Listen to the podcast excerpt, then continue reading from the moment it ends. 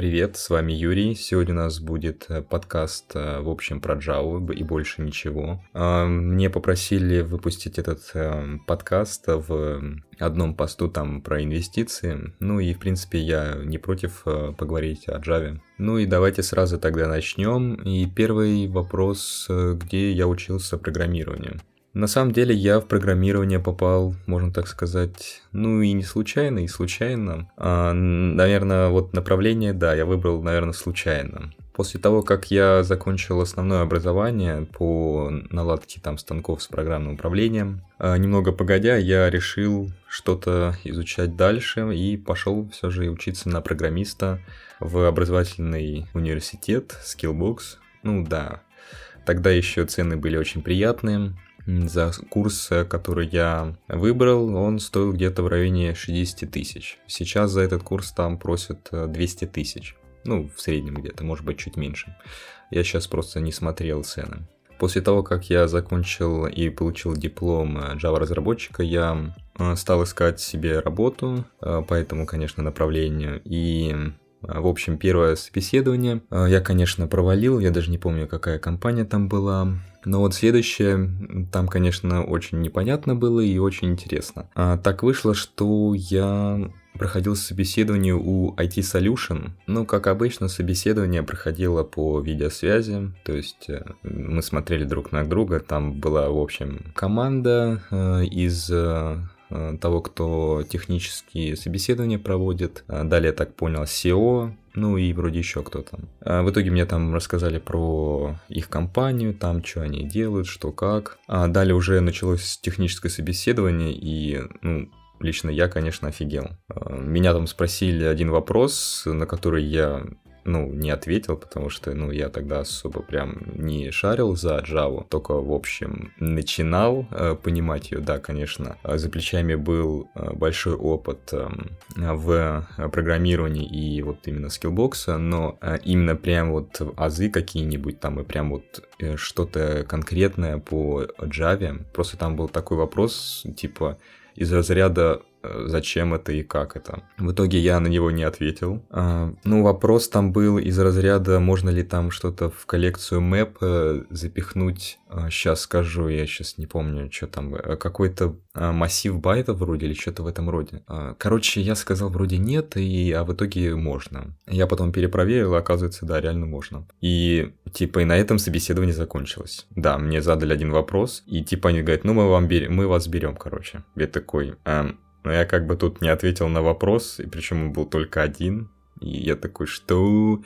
Что-то как-то было очень странно. А в итоге они а, меня хотели взять на стажировку, ну как, не на стажировку, а на обучение, короче.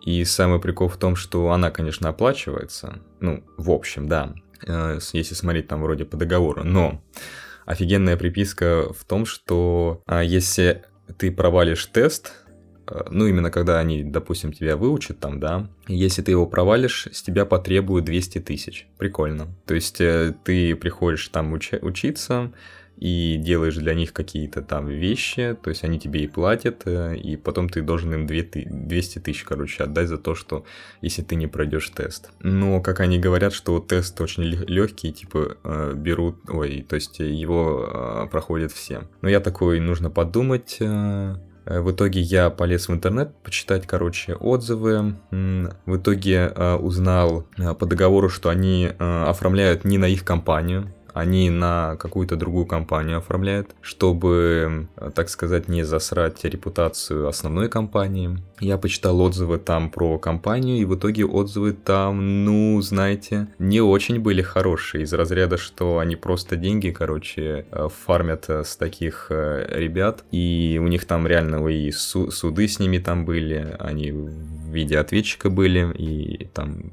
все остальное, короче. Я так подумал, ну его нафиг, э, типа, как-то очень сложно, непонятно, зачем это, типа, если вы берете на э, стажировку, там, то берите на стажировку, зачем вот это недообучение, типа, э, очень странно, непонятно, в итоге я их послал на три буквы.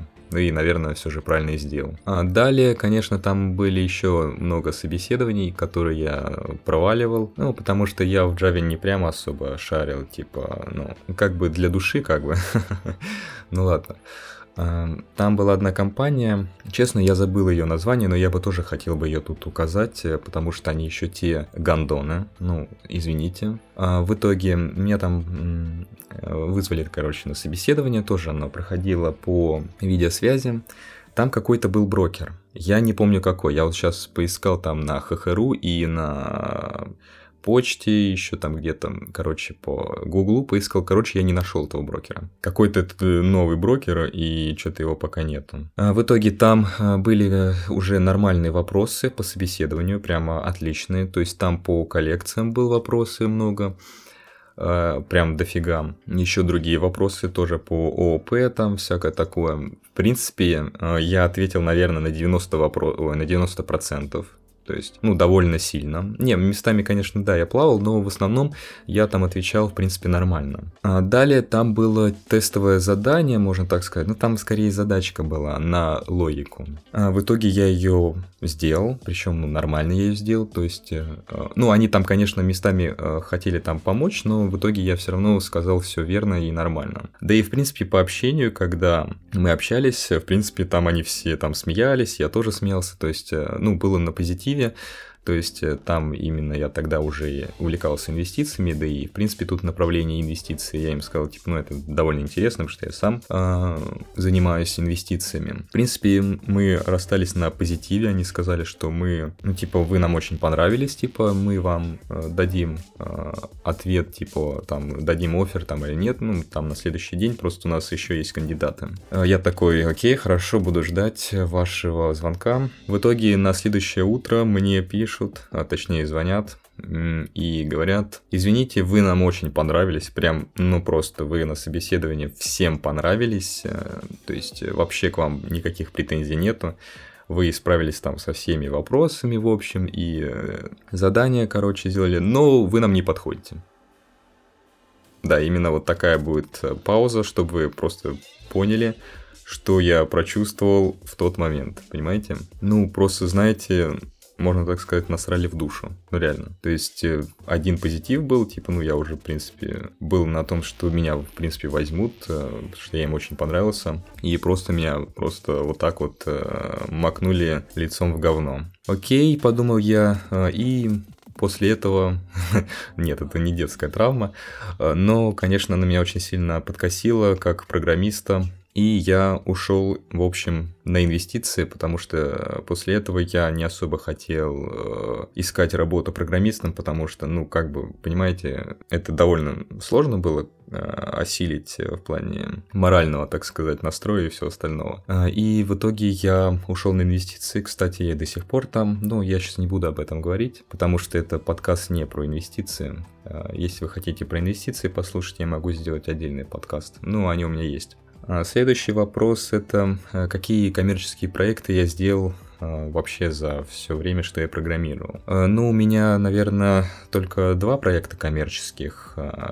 Есть, конечно, один выполненный заказ, в общем, на фрилансе, и то там подкинула, можно так сказать, одноклассница со школы. Ну, там, короче, разработка м- бота поддержки в Телеграме для одной компании, Рендал вроде или Рэндалл, короче, ну, что-то из этого. А, в общем, я сделал этот проект. Э, ну, конечно, я делал там пару месяцев, потому что э, не, непонятно было, что именно они хотят и как оно должно выглядеть было. Но в итоге я его сделал, сдал, все довольны, и им никто не пользуется. Туру-туру-ту. А, следующий а, коммерческий проект это, а, наверное, VPN-бот. Кстати, до сих пор он существует, и до сих пор я его поддерживаю, там выпускаю много функций.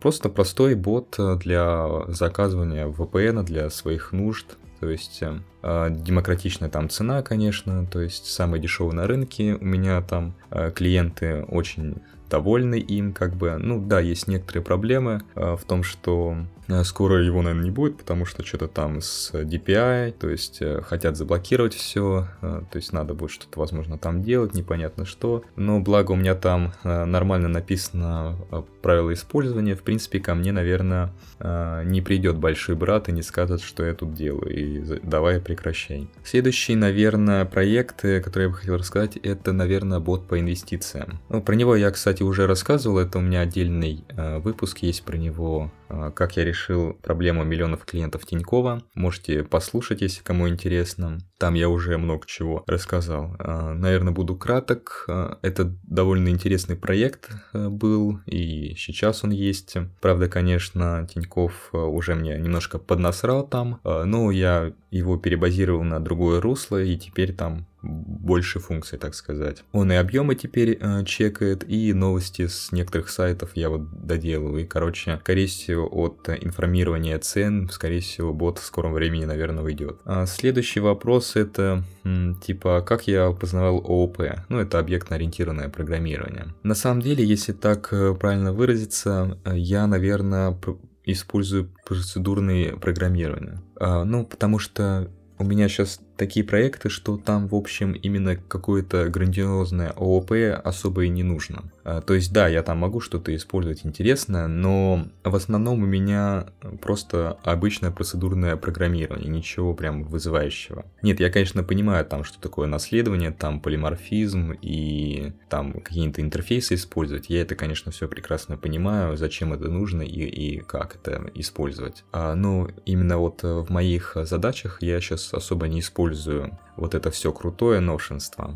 Да и в принципе, скорее всего, это бы очень сильно усложнило код. Но на самом деле, может быть, я немножко вам вру, потому что вот паттерное программирование, да, я использую, а, потому что без них никуда. У меня много там паттернов программирования. Вроде я использую наблюдателя и еще какие-то там. Ну, обычно singleton, но вроде его говорят, что это не паттерн, а, так что можно его вычеркивать. А, ну, в общем, э, когда я начинал а, делать своего бота по Хэнгмену, э, бот виселица в Дискорде, а для меня было непонятно, а как это так делать э, для каждого игрока свою игру, как это вообще следить. Э, и типа, я смотрел много роликов на ютубе, как делают вот такие примерно боты. Я как вот узнал, как сделать, я аж подпрыгнул, наверное. Это очень было интересно, что можно в какую-нибудь э, коллекцию map, то есть key value, то есть ключ значения, запихнуть ID игрока, ну в Дискорде это user ID, да, и туда можно можно объект игры его.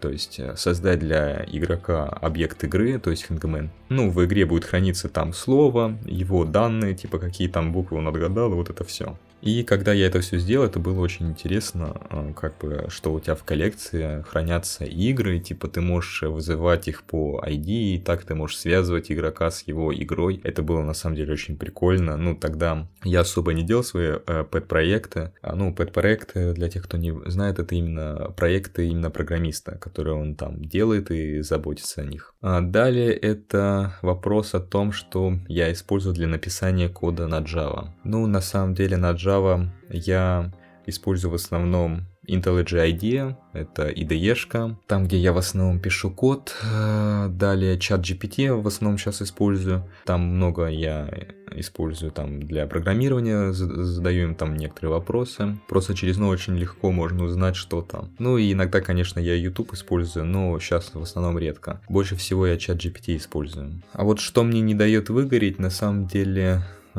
игры, наверное, и э, встречи там с друзьями, там в основном только это может э, уменьшить выгорание в программировании. Особенно выгорание, наверное, возникает, когда ты э, много программируешь в день, когда у тебя есть какие-то проблемы, нужно исправлять много багов, либо делать какие-то новые э, функции. Э, допустим, я вот недавно потратил, наверное, пару дней, то есть, понимаете, там с утра сел и программируешь допоздна. После того ты на следующий день выходишь и просто смотришь на программирование, о, нет, не сегодня, это мне вообще не интересно. Я вот играю в игры, сейчас вот это CS2 играю э, в основном, ну и, конечно, Герой 5, Tribes of the East, там э, с модом на интеллект есть. В принципе, игра офигенная, я вот с братом играю, ну еще с девушкой буду э, скоро играть, тоже жду. Очень прикольная игра, мне нравятся вот э, какие-то вот игры с стратегиями, это моя стихия, мне и пошаговые нравятся, и RTS, Real Time Strategy, то есть, э, в принципе, вообще, ну, игры это мое. А вот следующий вопрос довольно интересен, я даже, наверное, не смогу на него правильно сказать э, и вообще. Это вот, что мне нравится, это исправлять баги или реализовывать какие-то новые функции. Ну, баги, конечно, исправлять это интересно, потому что тебе нужно сначала найти баг, а его довольно сложно иногда найти. Потом тебе нужно его задебажить. Ну, если баг какой-то очень серьезный, его нужно как-то с отладкой проверять, там э, это потратится много времени. Далее нужно уже, если ты понял, в чем баг, нужно придумать решение этого, это тоже очень интересно. То есть, ну реально, то есть ты находишь баг, его отлаживаешь, э, находишь решение, правишь, выпускаешь в релиз и радуешься, что все исправлено. А вот э, реализовывать новые функции тоже, в принципе, интересно. Если что-то грандиозное, то нужно уже думать как-то не прямо, нужно как-то обширно мыслить. Если ты реализовываешь какую-то новую структуру, тебе нужно подготовить инфраструктуру для этого, то есть э, нужно а, создавать какие-то таблицы новые, то есть вот такие организационные вопросы, это очень интересно на самом деле. Мне вот нравится что-то вот строить какие-то структуры. Я когда разрабатываю какие-то новые боты, я ну или какие-то сервисы. Я большой, точнее большое время уделяю разработке структуры. Это написание нормального базы данных, то есть со всеми таблицами, чтобы сразу все правильно сделать и все такое. А, ну, в принципе, реализовывать функции тоже это интересно. Берешь там и делаешь, э, пишешь новый код, ищешь информацию, там, если что-то не получается. Это тоже интересно. Но, в принципе, на самом деле, наверное, исправлять баги тоже прикольно. Тут, возможно, 50 на 50. Просто как, э, какое настроение у меня и вот это все. А нужно ли тестирование, пишу ли я тесты к своим э, приложениям? А на самом деле, если у меня есть какая-то внутренняя API, то есть эм, там для хранения чего-то, в принципе, да, я пишу э, немножко э, тестов, чтобы быть уверенным, что э, здесь все хорошо работает, э, правильно считается. Например, для бота инвестиций у меня есть тесты для того, чтобы понять, что я все правильно считаю. То есть это важно, чтобы где-то не напортить что-то и чтобы в релиз выпустился нормальная э, версия, чтобы она там правильно работала, это важно. Но по большей степени я особо не пишу тесты, потому что, ну, я считаю, что если баги есть, то я их решаю, а если их нет, то хорошо. Да и в принципе на своих э, коммерческих проектах у меня есть баг баунти, то есть я всем своим э, клиентам и те, кто находит э, у меня баги, я им плачу. А, да, конечно, там символическая сумма, но все равно это сумма. А следующее, как я вот недавно задушил свою хостовую машину потоками.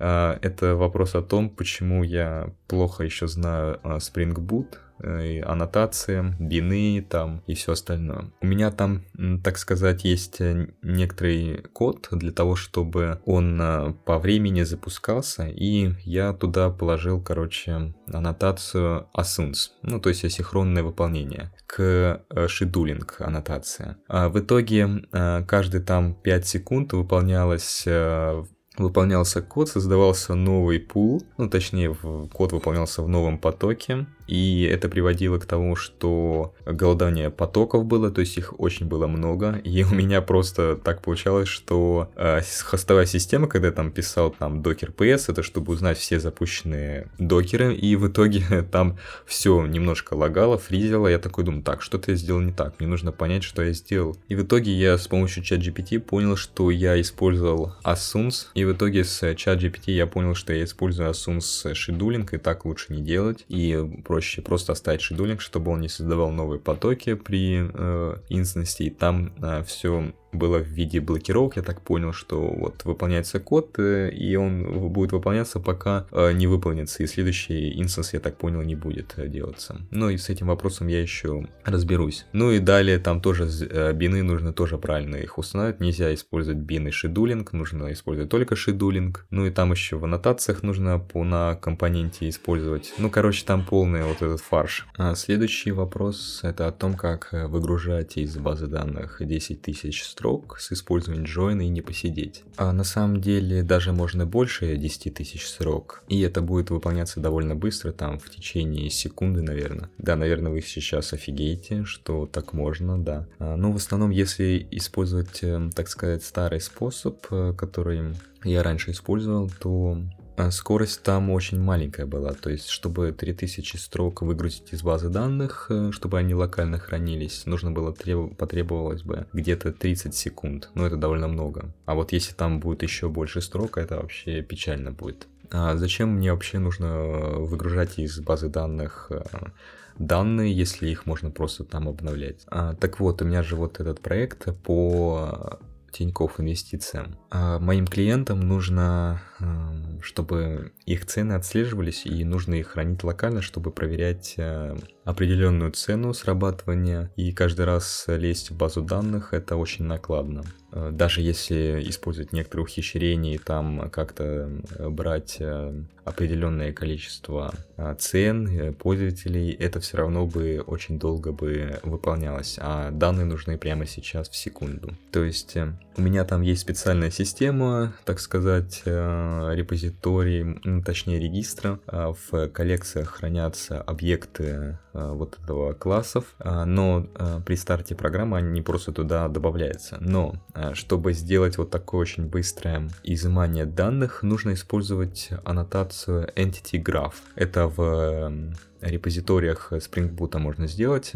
Ну вот это экстенджи по репозитории, короче, там, а, там вот именно в этом моменте можно сделать аннотацию на а, find all, допустим, всех данных. А, и в интернете вы найдете там некоторую инструкцию, чтобы указать определенные ID объектов, то есть там нужно именно указать, какие объекты с чем связываются, и в итоге сам Spring при запросе будет сразу изымать все данные и будет правильно их упаковывать упаковывать в объекты. И это будет довольно быстро, нежели просто а, каждым запросом еще один запрос на получение данных. В итоге там из 3000 данных нужно еще где-то 3000 запросов сделать. И причем а, там каждый запрос будет еще под запрос. Э, и в итоге сами понимаете, что одним запросом выпросить все данные это намного э, быстрее можно сделать. И Spring все правильно упакует там. Ну, точнее, не Spring, а Hibernate. Но вы поняли.